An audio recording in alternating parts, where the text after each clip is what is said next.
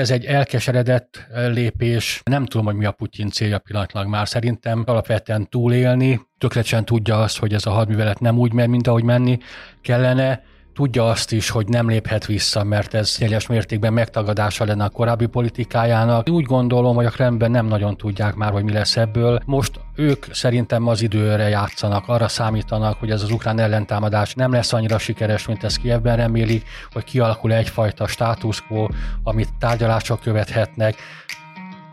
Ha az ukrán ellentámadás híre nem feltétlenül, egy ukrán katasztrófái ismét minden tekintetet a háborúra szegezett a héten. Kett hajnalban felrobbant a Dnieper gátja Hersonnál, 18 köbkilométer vizet árasztva a környező településekre.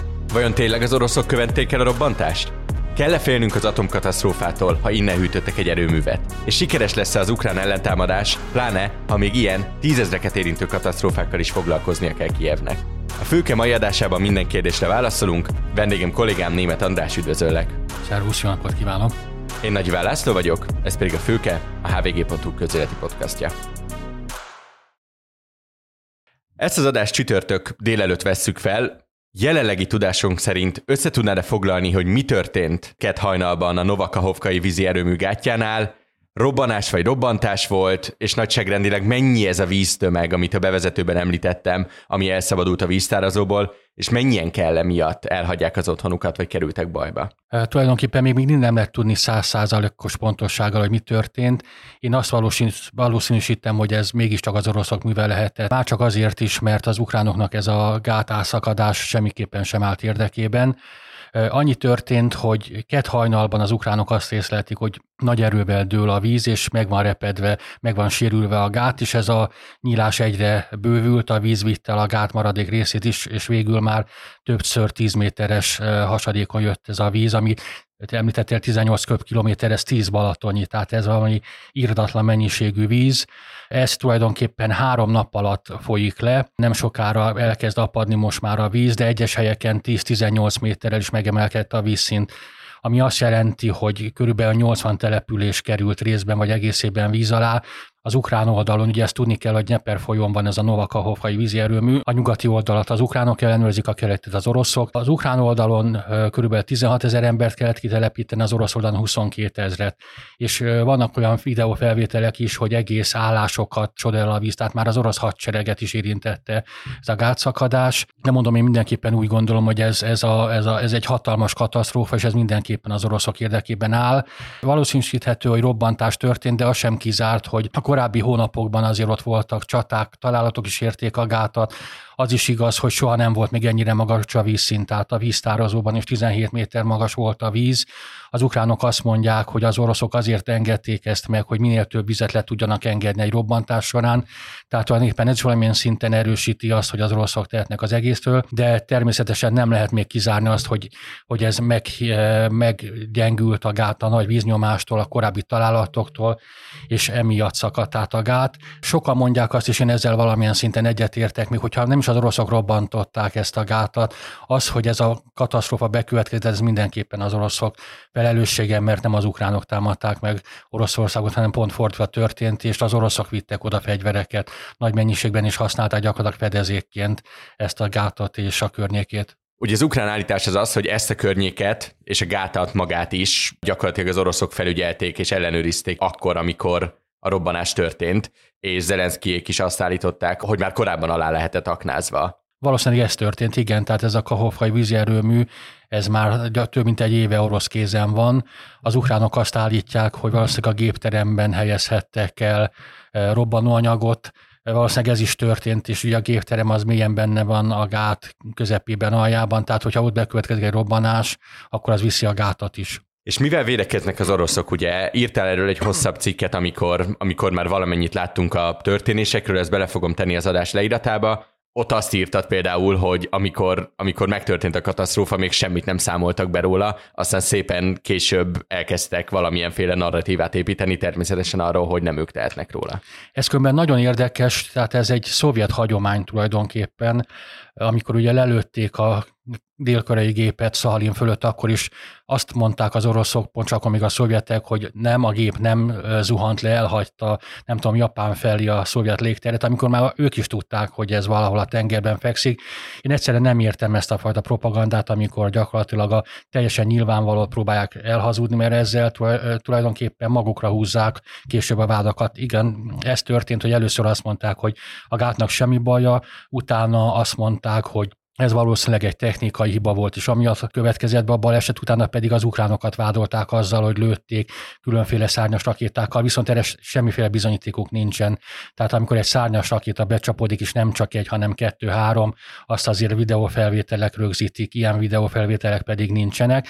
Az oroszok most is kitartanak egyébként amellett, hogy ez vagy egy ukrán szárnyas rakéta lehetett, vagy pedig egy ukrán szabotás csoport, amelyik behatolt a gépterembe és felrobbantotta, de ezek már inkább a science fiction kategóriájába tartoznak ezek a magyarázatok. Ugye a legszenzációsabb hír ezzel az egésszel kapcsolatban, amire a teljes laikusok is felkapják a fejüket, az az, hogy ebből a víztározóból hűtik, hűtötték az aporizsiai atomerőművet. Tudnád-e tisztázni azt, hogy kell-e bármilyen katasztrófától aggódni ebben a helyzetben? Amikor egy hadsereg megszáll egy atomerőművet, akkor mindenképpen van ok aggodalomra, eh, mert bármikor bekövetkezhet egy harci cselekmény, bármikor bekövetkezhet egy robbanás. Most attól, hogy ez a vízi erőmű gát megsérült, ezzel nőtt a veszély. Ugye részben annyit tudni kell, hogy az aporizsiai atomerőművet ennek a vízszározóból vett vízzel hűtötték, innen töltötték föl vízzel azt a hatalmas hűtő medencét vagy hűtő tavat, amelyik most hűti. Ez a hűtőtó, ez intakt maradt, ez nem sérült meg, ez alkalmas arra, hogy néhány hétig, egy-két hónapig innen hűtsék a reaktorokat. Már csak azért is, mert ugye ez Európa legnagyobb erőműve, hat reaktor van, de ebből a hat reaktorból egyik sem működik teljes kapacitással, sőt, öt már a hideg leállítás állapotában van, hogy minimálisan kell hűteni. Egy reaktor, a hatodik van a forró leállítás állapotában, ami azt jelenti, hogy 200-250 fokon tartják a reaktort. Ez azt jelenti, hogy bármikor újra lehet indítani, de amíg ugye harci cselekmények veszélye forró fennek, ez nem fog megtörténni. Ebben az esetben viszont tényleg veszély lehet az, hogy ugye párolog a víz ebből a hűtő medencéből, ott valóban egy-két hónapon belül komolyabb bajok lehetnek, hogyha nem potlódik a víz. De innen még az is nagyon fontos megemlíteni, hogy vannak olyan műhold amelyek szerint az oroszok zárt terautókat vittek be pár hónappal ezelőtt a reaktorok üzemi területére, és ez könnyen lehet, hogy ezek robbanószerek. Tehát azt sem lehet kizárni, hogy az oroszok végső esetben felrobbantanának egy használaton kívüli atomerőművet. Más okot nem látok arra, hogy miért tárolnak hatalmas mennyiségű robbananyagot egy atomerőmű belső terület területén, ami természetesen nem egy Csernobili katasztrófa jellegű esemény lenne, mert ugye Csernobilnál egy működő atomreaktor robbant föl, olvadt le, és szórtaszít a rádióaktivitás, de hogyha itt felrobban egy ilyen reaktor, ami használaton kívül van, az a környezet, a közvetlen környezetben nagyon súlyos károkat okozna, és valamennyire azért terjedne a rádióaktivitás Európában. Én nagyon bízom abban, hogy azért ennyi felelősségérzet maradt az oroszokban, hogy ilyet nem fognak megtenni. A harcok szempontjából mennyire van fontos helyen ez a víztározó? Van-e olyan összecsapás, ami akár csak befagy, vagy leáll egy időre amiatt, hogy vízönti el ezeket a településeket? Ugye egyikünk sem ismeri pontosan az ukrán támadási terveket, de józanésszel megfontolva ez mindenképpen nagyon fontos helyen van. Tehát ugye ez a Herson, Ukrajna déli részén van, ott, ahol kezdődött tulajdonképpen a Krím, ami orosz megszállás alatt van 2014 óta, és itt van az a viszonylag széles földszakasz, ami összeköti a Krímet és Oroszország többi területét. Tehát, hogyha ezt a földi összeköttetést Ukrajna át tudja törni, akkor a Krím sokkal nehezebben lesz védhető. Tehát ez egy nagyon fontos helyen van. Itt a Delta vidéken, ahol ugye Herson van, és ez a Novakahovkai erőmű, ott nagyon széles, több kilométer széles a Dnieper folyó, vannak rajta szigetek, amelyeket elfoglaltak az ukránok, az, ha ezeknek a szigeteknek a birtoklása megkönnyítette volna a folyón való átkelést, ezeket a szigeteket valószínűleg elöntötte a víz teljes egészében, ezeket az ukránokat vissza kellett vonni. És az nagyon fontos, ugye említettük korábban, hogy három napot lefolyik ez a víz de hát utána hetekeken keresztül járhatatlan marad ez a földszakasz. Arra is emlékszünk, amikor pár évvel ezelőtt cunami volt Japán vagy más országokban, mennyi minden magával vitt a víz, házakat, autókat, tehát gyakorlatilag járhatatlaná vált ez a vidék. Itt az ukrán hadsereg hetekig nem fog tudni átkelni, és én biztos vagyok abban, hogy ez az átkelés ez szerepelt az ukrán tervekben, és azt is biztosra veszem, ugye eddig is ugye azt, azt úgy véltem, hogy ezt az oroszok tették. Tehát persze az oroszok is tudják, hogy az ukránoknak ott azért jelentős erőig gyűltek össze a másik oldalon. Ez mindenképpen visszaveszti az ukrán ellentámadást. Magyarán arról is van szó, az is arra mutat, hogy Oroszország követhette el a robbantást, hogy ezzel jelentősen megnehezítik a dolgát az ukrán ellentámadásnak, és akkor térjünk is rá erre a témára. Ugye amikor legutóbb itt voltál a fülkében, akkor beszélgettünk arról, hogy most már hetek, hónapok óta revesgetik, hogy elindul az, az ukrán ellenoffenzíva, és most kezdjük el látni azt, hogy itt-ott tapogatóznak, és ebben a szakaszban érkezett meg a gátrobbanás, ami, ami eltereli ki a figyelmét, ahogy említettem, és meg is nehezíti azt, hogy a krímen legyen bármilyen akció. Mit tudunk jelenleg, mennyire sikeres az ukránok hadművelete, mit csinálnak, és merre tapogatóznak pontosan, és kijelenthetjük-e azt, hogy elindult az ukrán ellentámadás. Én szerintem most már kijelenthetjük, hogy elindult annak ellenére, hogy hivatalosan az ukránok még mindig azt mondják, hogy nem kezdődött el, de minden elemző arra számított már pár héttel ezelőtt, sőt pár hónappal ezelőtt is, hogy az ukránok nem egy hatalmas, egyszeri támadással fognak indulni, hanem kisebb helyeken ilyen felderítő támadásokat, tapogatózó, szurkáló támadásokat hajtanak végre, hogy szétszakítsák az orosz védelmet. Tehát ugye ez több mint ezer kilométer a front Észak-Ukrajnától Dél-Ukrajnáig. Itt az oroszoknak nincs elég emberük, tehát folyamatosan mozgatniuk kell a védelmet, e, és pont az ukrán támadásoknak az lett a célja, hogy folyamatosan mozgásban tartsák az oroszokat, tehát az ukránok sokkal mobilabbak, mint az oroszok, könnyebben tudják átcsoportosítani az erőiket. Tehát én biztos vagyok abban, hogy megindult az ellenoffenzíva, de az is teljesen egyértelmű, hogy az ukránok erről direkt nem akarnak beszámolni. Terjednek is ezek a plakátok, melyek szerint ugye a győzelem legnagyobb ellensége, a beszéd, a hallgatása fontos, és ez tökéletesen így is van. Azért pár dolgot lehet tudni, tehát Bakhmut környékén az ukránok ellentámadásba mentek át. Bakhmut azért fontos, mert ugye ezt az oroszok tavaly augusztus óta ostromolták, és tulajdonképpen csak pár hete foglalták el a öt várost. Azt is lehet tudni, hogy Donetsk városa környékén is támadnak a, az ukránok, és a műhold felvétele pedig arról tanúskodnak, hogy a becsapódások a hőtérképek alapján lényegesen erősebb a tüzérségi tevékenység, és alapvetően ezek a becsapódások az orosz kézen lévő területeken vannak. Tehát nekem úgy tűnik, hogy az ukránok egyrészt ugye ilyen szurkáló támadásokkal megindultak, másodszorban az orosz hátországban folyamatosan lövik a logisztikai központokat, azokat a gyülekezési helyeket, ahol az orosz katonák összejöhetnek, parancsnoki állásokat, tehát mondom, én biztos vagyok abban, ez az offenzíva már tart, abban nem vagyok biztos, hogy ez mennyire lesz sikeres. És ha már hátország, a legutóbbi háborús adásunk óta volt az egyik legszürreálisabb történése a háborúnak az, hogy orosz, de Kreml ellenes erők törtek előre Oroszországon belül. Ezt el tudnád magyarázni, hogy egészen pontosan mi történt, hogyha valaki csak fél, félig vagy félfüllel követte volna? Ez nagyon jó, hogy említetted, mert ez is fontos része az ukrán ellenoffenzívának már csak azért is, mert ezek az orosz katonák, többségében orosz katonák jelentős ukrán segítséggel törtek be Oroszországba, Belgorod térségébe. Az egyik ilyen szervezet az az Oroszország Szabadsága Légió, a másik pedig az önkéntesek egysége. Ezek olyan oroszokból állnak, amelyek valamilyen ideológiai megfontolásból Putyin ellenségeinek számítanak. Azért volt amilyen ködös, mert nagyon széles skálán mozognak ezek a harcosok, tehát vannak benne szerintem neonácik, vannak benne liberálisok, vannak benne szélső baloldaliak, tehát ez egy nagyon vegyes társaság, és az egyesíti őket, hogy valamennyien Oroszországra veszélyesnek tartják a Putyin rezsimet.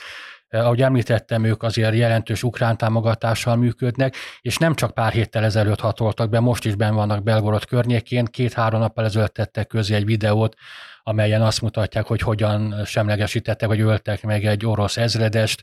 Az is látszik, hogy harcjárművekkel teljesen szabadon mozgolódnak a határmenti oroszországi falvakban, ami számomra tényleg megdöbbenést okoz. El nem tudtam volna képzelni akár egy hónappal ezelőtt is azt, hogy Oroszország határvédelme olyan gyenge, hogy ott ellenséges csapatok, egységek több száz fővel szabadon mászkálgathatnak, fényképezgethetnek, ölhetnek meg orosz katonákat, mindezt harcjárműveken, és az is egy nagyon fontos bizonyíték arra, hogy ez azért ukrán támogatással megy, hogyha megnézzük ezeket a fényképeket, teljesen egyforma egyenruhában vannak, és ugye azért azt tudjuk a második világháborúból is, meg a többi partizán mozgalmakból, hogy azért a partizánok alapvetően nem egyenruhában harcoltak, és még egy nagyon fontos, hogyha már említettem a partizánokat, nem véletlen, hogy pont itt jelentek meg ezek a e, Putyin ellenes orosz harcosok, az második világháború idején is, utána pedig, amikor az ukránok harcoltak a szovjet visszatérés ellen, Sztálinék ellen, akkor is ez a térség volt a partizán központja. Tehát itt a, a talaj,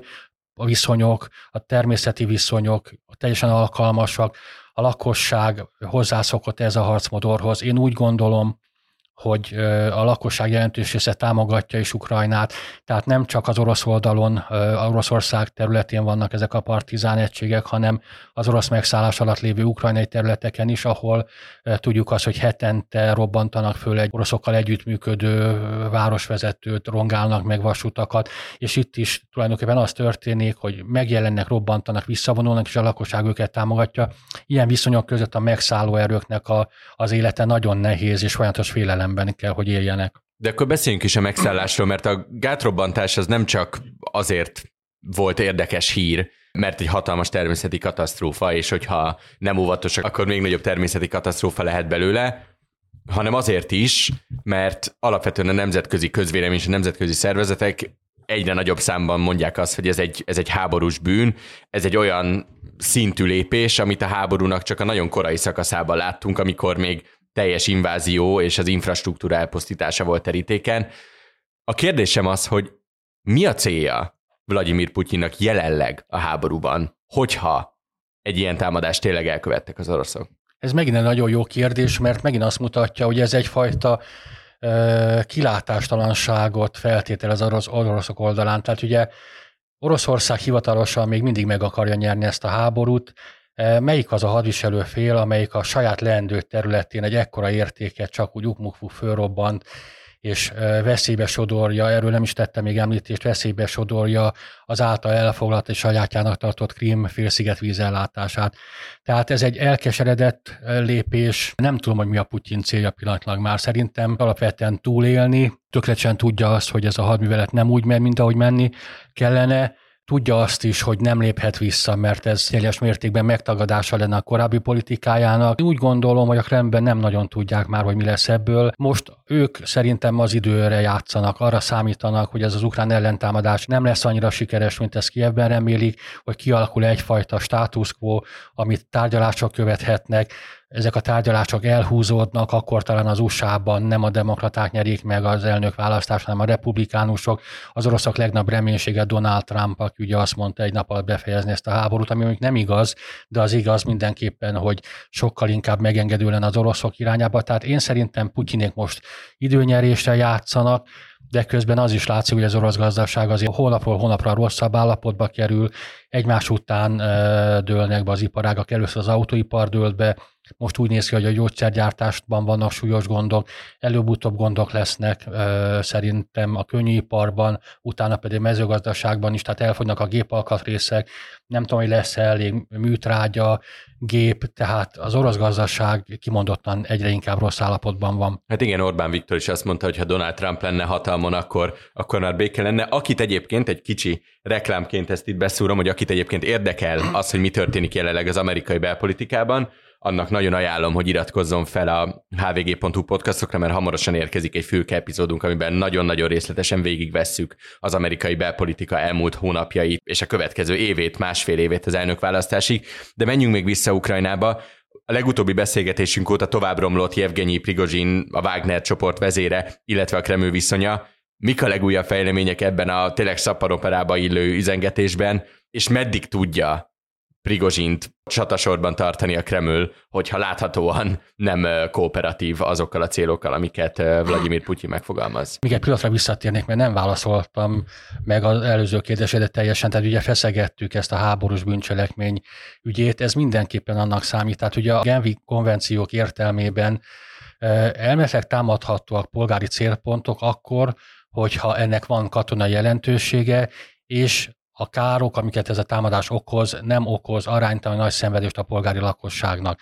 Egyébként az is benne van ez ebben a konvenciókban, hogy gátakat nem lehet felrobbantani, mert ugye az abóvó egy hatalmas környezeti kárt okoz, és emberek ezreinek életét sor, sodorja veszélybe. Tehát ez mindenképpen én szerintem most háborús bűncselekménynek tekinthető. Azt ugye megállapítottuk, hogy katonai jelentősége van, de azért mégis körülbelül 40 ezer embert földön futóvá tenni, és még további 10 ezer életét megnehezíteni, semmiképpen sem áll arányban azzal a a nem túl jelentős katonai előnyel, amit ezzel sikerült elérni. Visszatérve Prigozsinra, és azért is jó, hogy most jött el a Prigozsin, mert valóban egyre komolyabbak ezek az egymást vádoló nyilatkozatok, egyrészt a hadvezetés, másrészt Prigozsinék részéről. Most ő éppen azt feszegette, hogy korábban kellett volna atombombát bevetni az ukránok ellen, most már ennek sincs értelme, és hogy Oroszország nem fog bevetni atombombát. Folyamatosan támadja a vezérkart, szerintem részben joggal. Tehát az orosz hadsereg reguláris erőinek a teljesítménye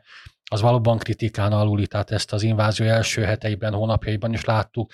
Az orosz hadsereg nem tudott elérni az eredményt az utóbbi napokban, az egyetlen eredményt Prigozsinék érték el, ugye a Wagner zsoldos hadsereg élén Bakmut elfoglalásával. Teljesen egyértelműen tűnik, hogy egy komoly konkurencia harc folyik a zsoldosok és a hadsereg között amikor a zsoldosok korábban elfoglaltak egy, egy-két kisebb települést, azt mindig kisajátította magának a hadsereg.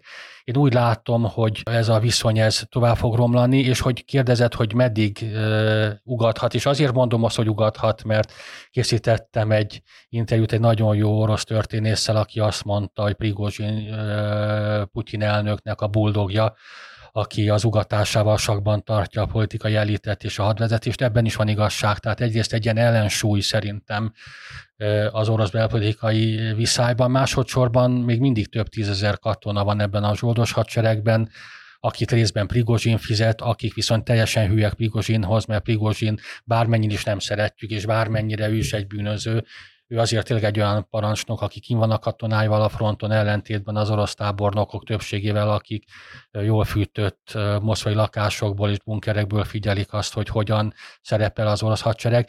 Tehát valóban most már Prigocsin hadserege egy komoly katonai tényező, és pont amikor az ukránok ellentámadásra készülnek, akkor nagyon nagy hiba lenne Oroszország részéről, hogyha eltüntetnék Prigozsint az életből, vagy akár csak visszavonnák és feloszlatnák ezt a hadsereget. Szerintem, szerintem Prigozsi maradni fog, ez a vita folytatódni fog, és még egy nagyon fontos dolog, hogy ugye mi értesülünk erről a folyamatos vitáról, ez e, egy viszonylag szűk körben folyik, tehát ez alapvetően a Telegram e, üzenő alkalmazás csatornán keresztül megy. Ez az oroszok 99% számára elérhetetlen és természetesen az állami kormánypárti médiumok ezekről a vitákról nem számolnak be, ott csak győzelmek vannak, tehát én szerintem az orosz lakosság jelentős része nem is tudja, hogy ezek a viták vannak, tehát ezt azért igyekszik viszonylag fedő alatt tartani az orosz hatalom. És végezetül azoknak, akik türelmetlenül figyelik az ukrán ellentámadást, szerinted meddig kell várnunk arra, hogy bármilyen eredményét, akár siker, akár bukás, de hogy bármilyen eredményét lássuk ennek az ellenoffenzívának, és összességében milyen nyárra van kilátásunk a háborúban? Ugye tavaly azt láttuk, hogy jelentősen lelassultak a harcok nyárra, akkor szeptemberben gyűjtötte össze újra az erejét az ukrán hadsereg és foglalt vissza területeket. Most te mire számítasz? Én most arra számítok, hogy forróbb nyarunk lesz, mint tavaly volt, és hogy a harcok egészen addig fognak tartani, amíg be nem következik megint ez az esős időszak, és megint járhatatlaná nem válnak az utak ott Ukrajnak keleti és déli részén, tehát szerintem most körülbelül van egy négy, négy és fél hónap kemény háború, és akkor fog kiderülni, hogy mennyire jutottak az ukránok, és ennek fényében derül ki az is, hogy lesznek-e béketárgyalások a két fél között, vagy nem. Én, én, én arra szavaznék pillanatilag, hogy az ukrán ellentámadás nem lesz száz százalékig sikeres, tehát még mindig nehezen tudom elképzelni, hogy a krímet katonairól vissza tudnák foglalni, oda nehéz be, bejutni, ott az oroszoknak komoly támaszpontjaik vannak, komoly erőik vannak, nagyon fontos presztis szempontból is, tehát ők azt az utolsó pillanatig, körönszakhatóig fogják védeni. Ha még ezt nem sikerül visszafoglalni, akkor ugye nem teljesült az ukrán katonai cél. Abban biztos vagyok, hogy Kelet-Ukrajnában, Donetsk megyében és Luhansk megyében jelentős területeket fognak visszafoglalni az ukránok.